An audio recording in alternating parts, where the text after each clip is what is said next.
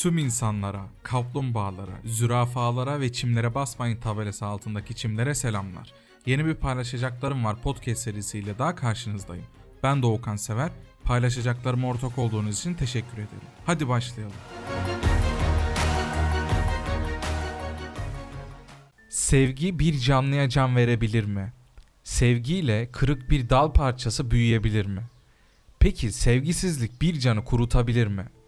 Gerçek bir hikaye olan Yaşar Köksal Budaklı'yla hepsinin cevabını dinleyeceğiz. Lise öğrencisi Alperen bir gün elinde bir çubuk parçasıyla eve geldi. Keyfi yok gibiydi. Babası Alperen'e elindeki çubuğun ne olduğunu sordu. Alperen okulun bahçesinde bulunan salkım söğüt ağacının kesildiğini söyledi. Ağacın kesilmesine üzülen Alperen kesilen ağaçtan 15-20 santim büyüklüğünde bir dal kopartarak eve getirmişti. Ağaç öldü diye üzülen Alperen'e babası bir teklifte bulundu. Getirdiği dal parçasını su dolu bir kavanoza koyabileceklerini, dal köklendikten sonra da onu bir saksıya dikebileceklerini söyledi. Alperen çok şaşırdı.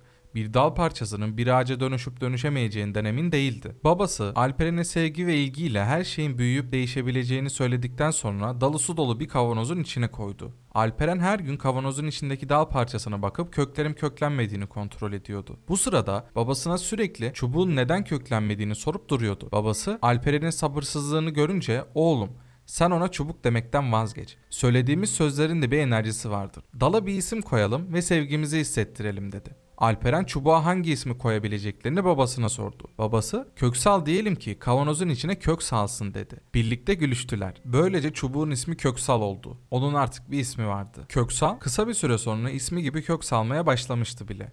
Küçük, kılcal kökler gözle görülür büyüklüğe gelmişti. Zamanla kökler büyüdü ve Köksal'ın artık bir eve ihtiyacı vardı. Alperen ve babası Köksal'ı alıp toprak dolu bir saksıya dikkatlice diktiler. Suyu çok seven Köksal'ı Alperen düzenli olarak suladı. Köksal her ne kadar düzenli olarak sulanmış olsa da bir hastalığa yakalandı. Köksal uç kısımlarından toprağa doğru yavaş yavaş kuruyordu. Alperen Köksal'ın hastalığından endişe ederek baba sanırım Köksal ölüyor dedi. Babası Köksal'a negatif enerji vermemeleri gerektiğini, ona pozitif yaklaşmalarının bu hastalığı yenmede Köksal'a yardım edebileceğini söyledi. Ve Köksal'ın yaşaması için ona ikinci bir isim vermeyi teklif etti. Bundan sonra dedi Köksal'ın adı Yaşar Köksal olsun ki ölmesin, yaşasın. Birlikte yine güldüler ve o andan sonra Köksal'ın adı Yaşar Köksal oldu. Yaşar Köksal bu ismi sevmiş olacak ki filiz vermeye başladı. Sevgi, ilgi ve suyla beslenen Yaşar Köksal ailenin bir üyesi olmuştu artık. Eve gelen misafirler küçük bir saksıdaki çubuğu görünce aileye neden bu çubuğu saksıya diktiklerini soruyorlardı. Aile ise onlara çubuğun bir adı var ve o bizim ailemizin bir ferdi diye cevap veriyordu. Yaşar Köksal'ın iki tane filizi sıcak aile ortamında çok çabuk büyüdü. Hatta bir tanesi iyice uzamaya başladı. Ailenin sevgisi ve ilgisi Yaşar Köksal'ı yaşatmaya yetmişti. Yaşar Köksal artık evine sığmıyor ve gitgide büyümeye devam ediyordu. Ailesi Yaşar Köksal'ı yeni evine daha büyük bir saksıya taşıdı. Yeni evinde Yaşar Köksal tek bir dal üzerinden boy atmaya ve gürbüzleşmeye başlamıştı. O kadar ince ve uzun bir daldı ki kendisini taşıyacak gücü yoktu. Baba uzayan dalı özenle gövdeye bağlayıp ona destek sağladı.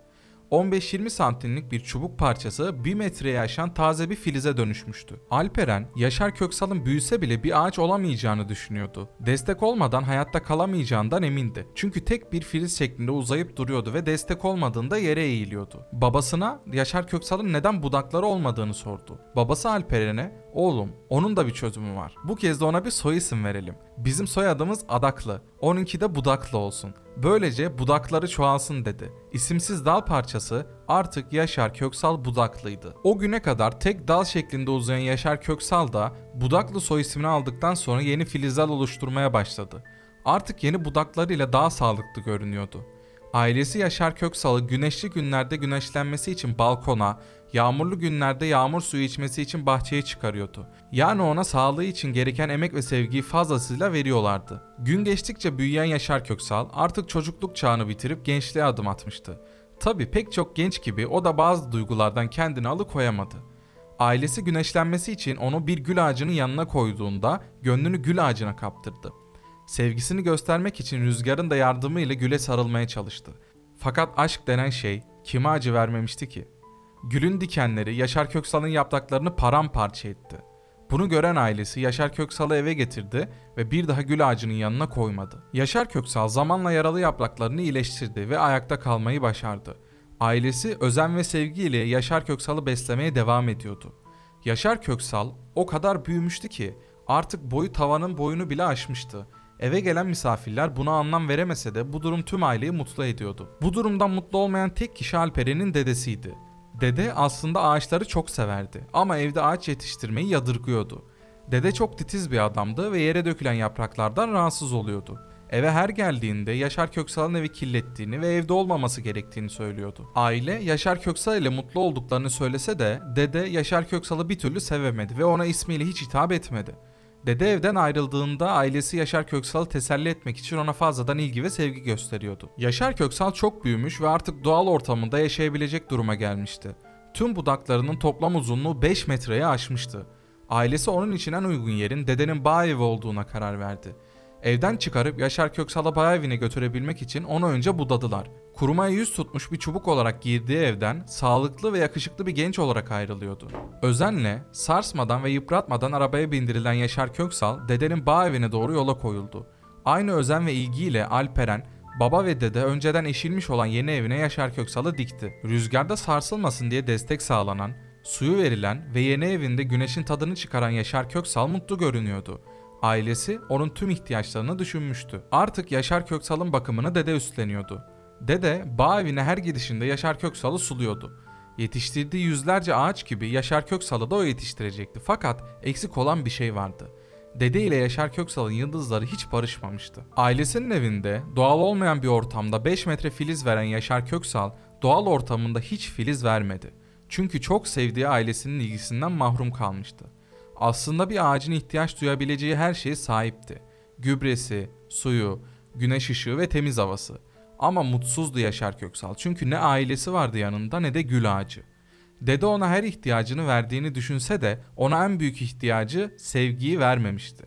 Yaşar Köksal budaklı, dedenin bağ evinde kısa bir süre sonra kurudu ve öldü. Yaşar Köksal gibi bizim de büyümek ve mutlu olmak için ihtiyacımız olan şey saf sevgidir. Etrafımızda gördüğümüz ve bizi mutlu ettiğini düşündüğümüz fakat bize kısa süreli hazlar yaşatan onlarca şeyin peşinden koşup duruyoruz. Gerçekten yaşadığımızı hissetmek için sevgiye kök salmamız gerek. Belki 5 metre büyüyemeyiz. Fakat içimizdeki sevgi bulutlara bile ulaşabilir. Sevginin kırık bir dal parçasına bile can verdiğine tanık oldunuz. Umarım siz de sevginizle birilerine can olursunuz. Sevgiyle kalın. Bu yaşanmış hikayenin baş kahramanları Aydın Adaklı ve oğlu Alperen Adaklı'ya hikayelerini bizlerle paylaştıkları için teşekkür ederim.